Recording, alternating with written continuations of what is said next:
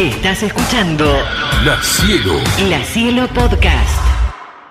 Bueno, Mateo eh, Galicia es eh, un amigo de por acá, un platense, creo que es de Villa Castel. De Castel, sí, Villa claro. Castel. Bueno, y está viviendo en Australia. Hola Mateo, un gusto de mi parte. ¿Cómo te va? ¿Cómo andan, muchachos? Buenos días. ¿En qué parte de Australia estás? Estoy en Perth en este momento, que es en Western Australia. Eh, estuve viviendo en Sydney, Hmm, que bueno, es la ciudad que todos conocen de Australia. claro. Estuve viviendo en Sydney un mes, después me vine para Perth a trabajar seis meses, volví dos meses a Sydney y ahora me volví a Perth. ¿Y, Así y- que y cómo es? y- cómo es? eh, eh, ¿Perth? ¿Se dice así? ¿Perth? Sí. Sí. Eh, ¿Cómo es Sí, esa ciudad? ¿Es, Perth. es una ciudad grande? ¿Es una ciudad chica? ¿A cuánto está de Sydney? Está en avión a cinco horas, porque Ah, Australia lejos. es bastante grande y está en la otra punta, exactamente. Así que estoy bastante lejos de Sydney. Es una ciudad relativamente nueva, eh, pero bastante extensa, digamos. No grande, sino extensa en, en- en distancias y todo eso.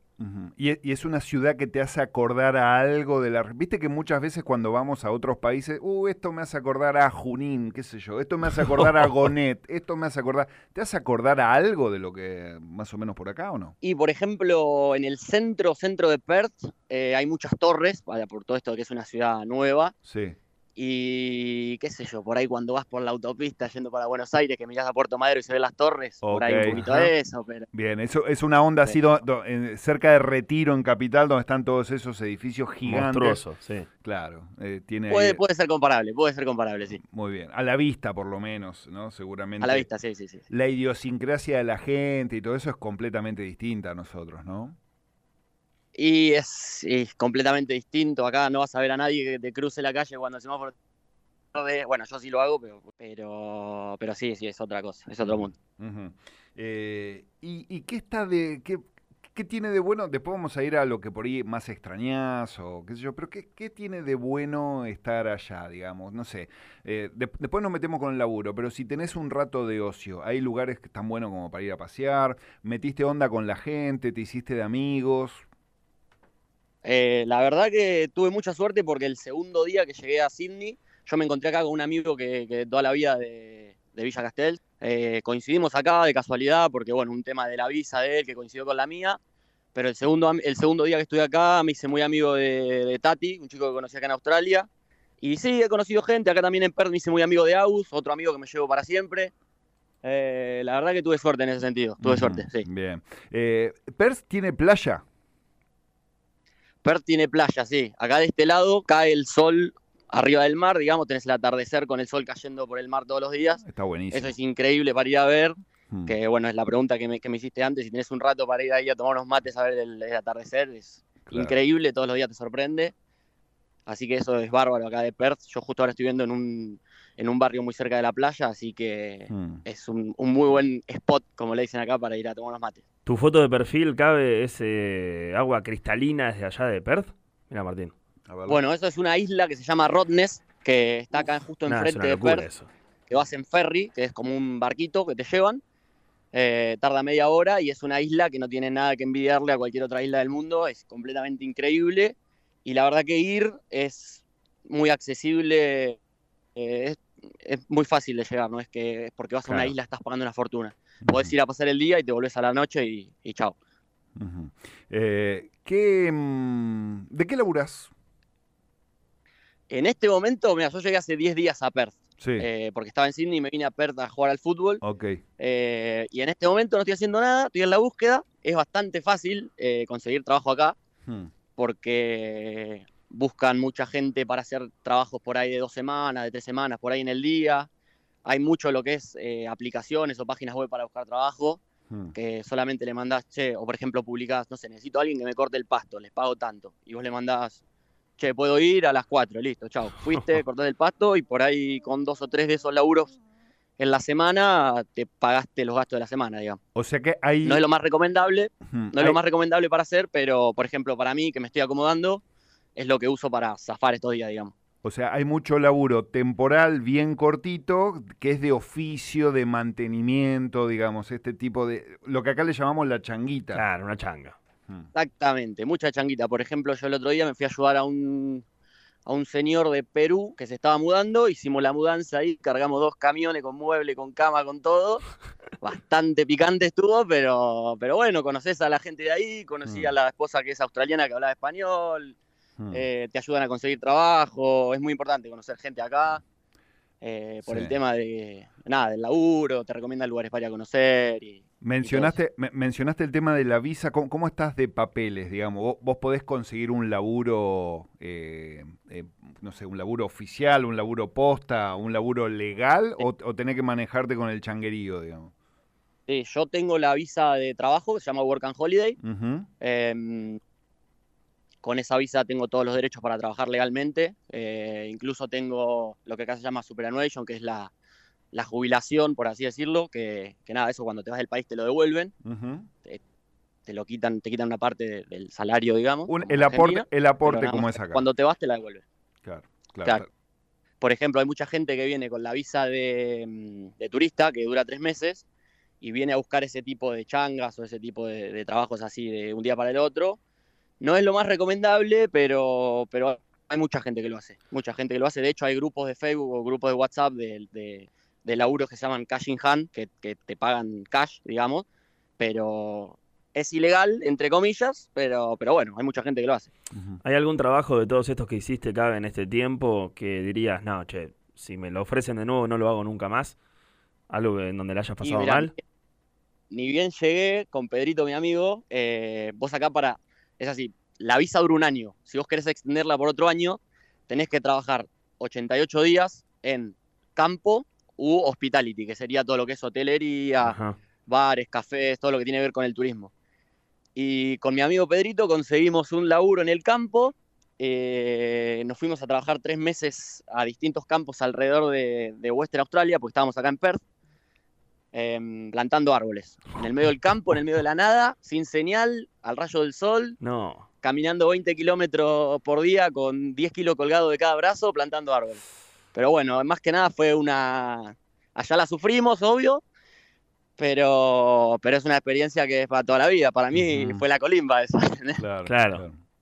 Estamos hablando con Mateo Galicia, es eh, un joven de Villa Castells, de aquí de Gonet, que está viviendo en Australia, eh, está repartiendo ahí su estadía que ya tiene varios meses entre Sydney y Perth, eh, así se llama, que es un lugar que está bastante alejado de Sydney, pero es costero, es playero, tiene ahí eh, sí, eh, tiene por lo menos en la foto de perfil que recién nos mostraba justo, eh, te- parece que tiene, tiene una linda vista, eh, aunque sea. Bueno, ¿y cuál es el plan? Eh, el plan es quedarse, el plan es haber ido a juntar una guita para volver, el plan es rajar para otro lado.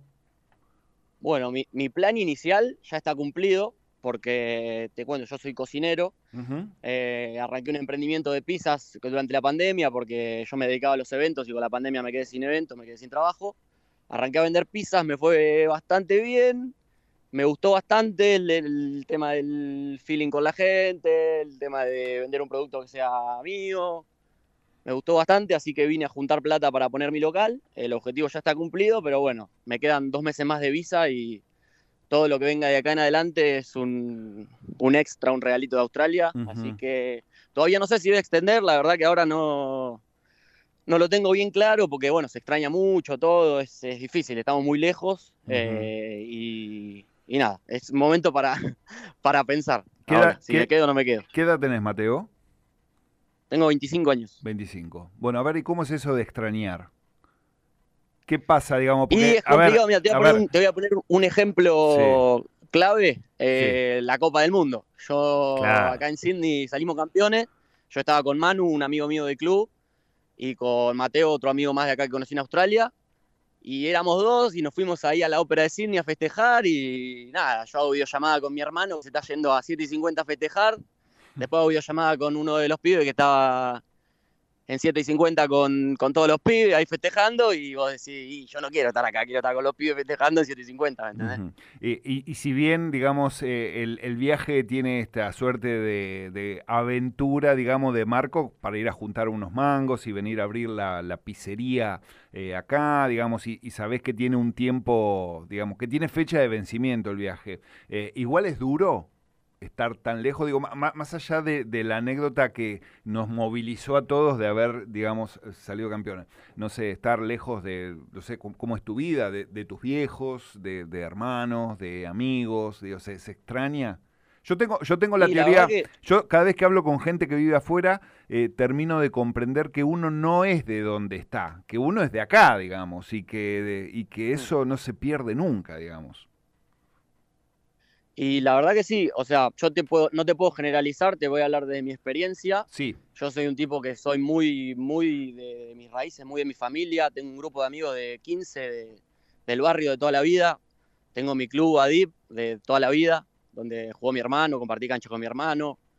Soy muy de lo mío yo. Entonces, por momentos eh, se extraña mucho, pero también conocí gente que acá en, en Australia volvió a nacer, encontró la vida, le, todo es color de rosa, todo es arcoíris y, y, y nada, yo la verdad que no, o sea, sí, la pasé re bien, me llevo amigos, me llevo anécdotas, me llevo lugares, me llevo, me llevo plata, pero, pero la verdad es que se extraña, se extraña, más ahora que ya casi 10 meses afuera, eh, es mucho tiempo y, y la verdad que sí, se extraña un montón. ujú.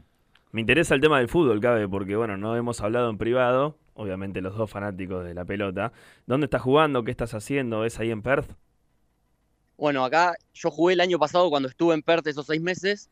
eh, me metí en un equipo de colombianos, habían puesto en un, en un grupo WhatsApp que necesitaban jugadores. Fuimos una prueba con unos amigos, quedamos. Bueno, yo, ellos después nos siguieron, yo seguí.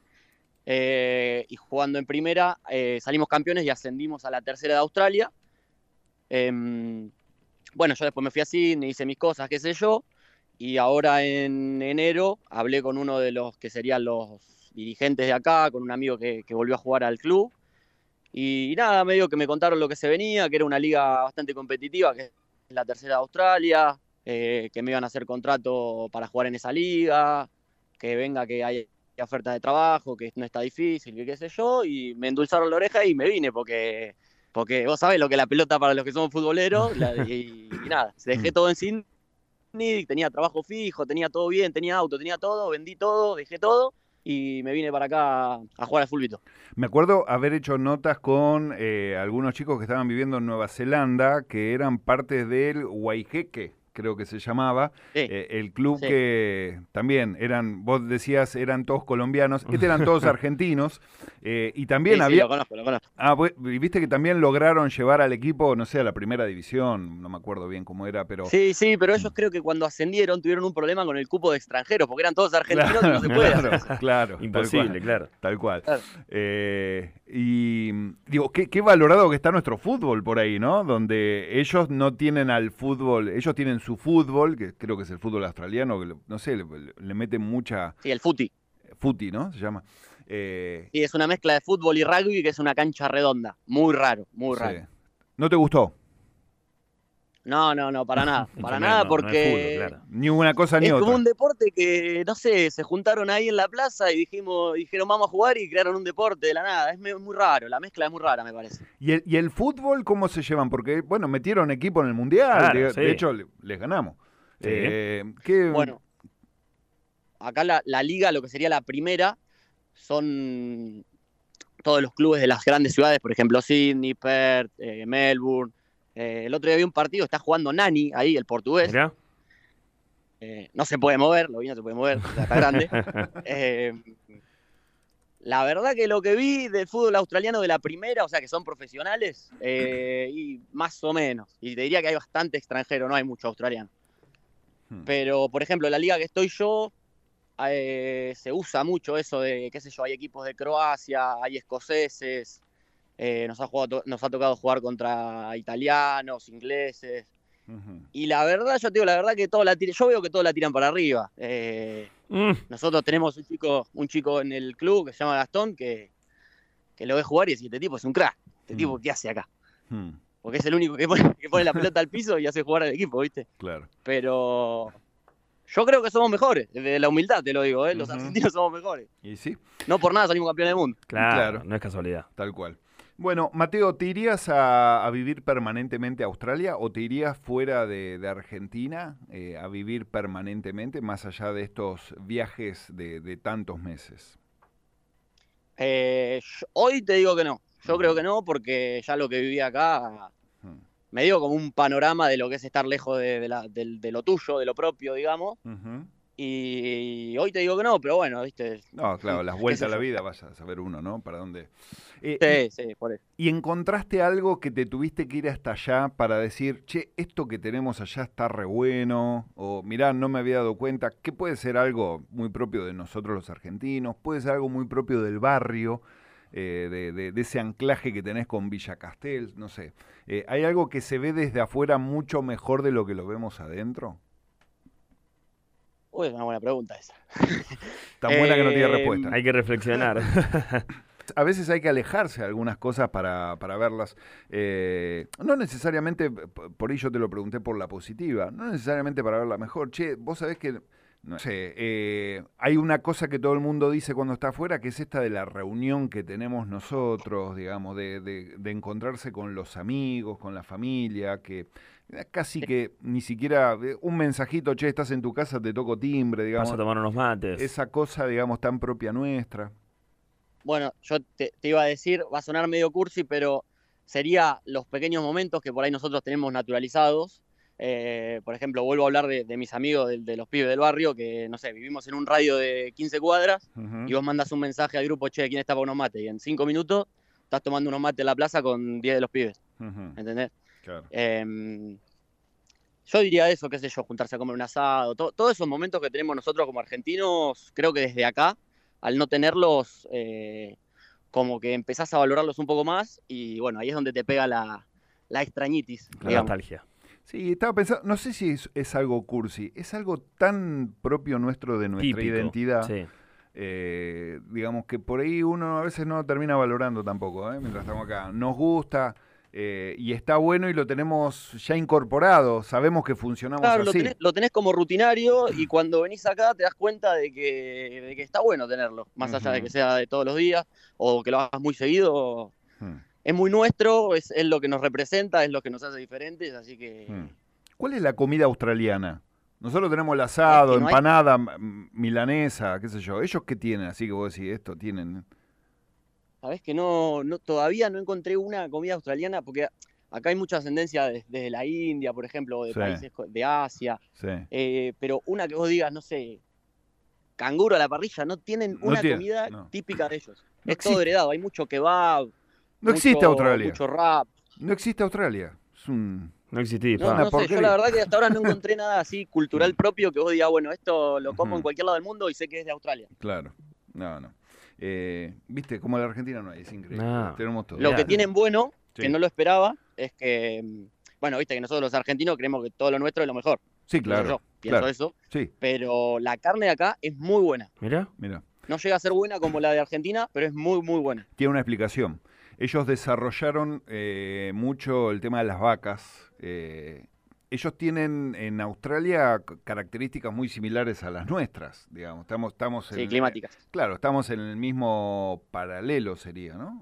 A ver, eh, Sí. estamos a la misma altura eh, y, y tienen buenos campos y, y la verdad que le metieron, a diferencia nuestra, avanzaron mucho con mucha buena tecnología, inclusive estuvieron cruzando a esta parte del mundo, no solo en Argentina, estuvieron mucho en Uruguay para ver cómo y se, se llevaron se llevaron animales de acá están cruzando digamos le- est- laburaron mucho el tema de la carne vacuna eh, en los últimos 30 años, te diría, desarrollaron mucha tecnología y han encontrado muy buena carne. Sí, efectivamente. La verdad que sí, te, te lo certifico porque estoy, estoy bastante carnívoro tiene una, una buen, un buen asado, un buen vacío encontraste.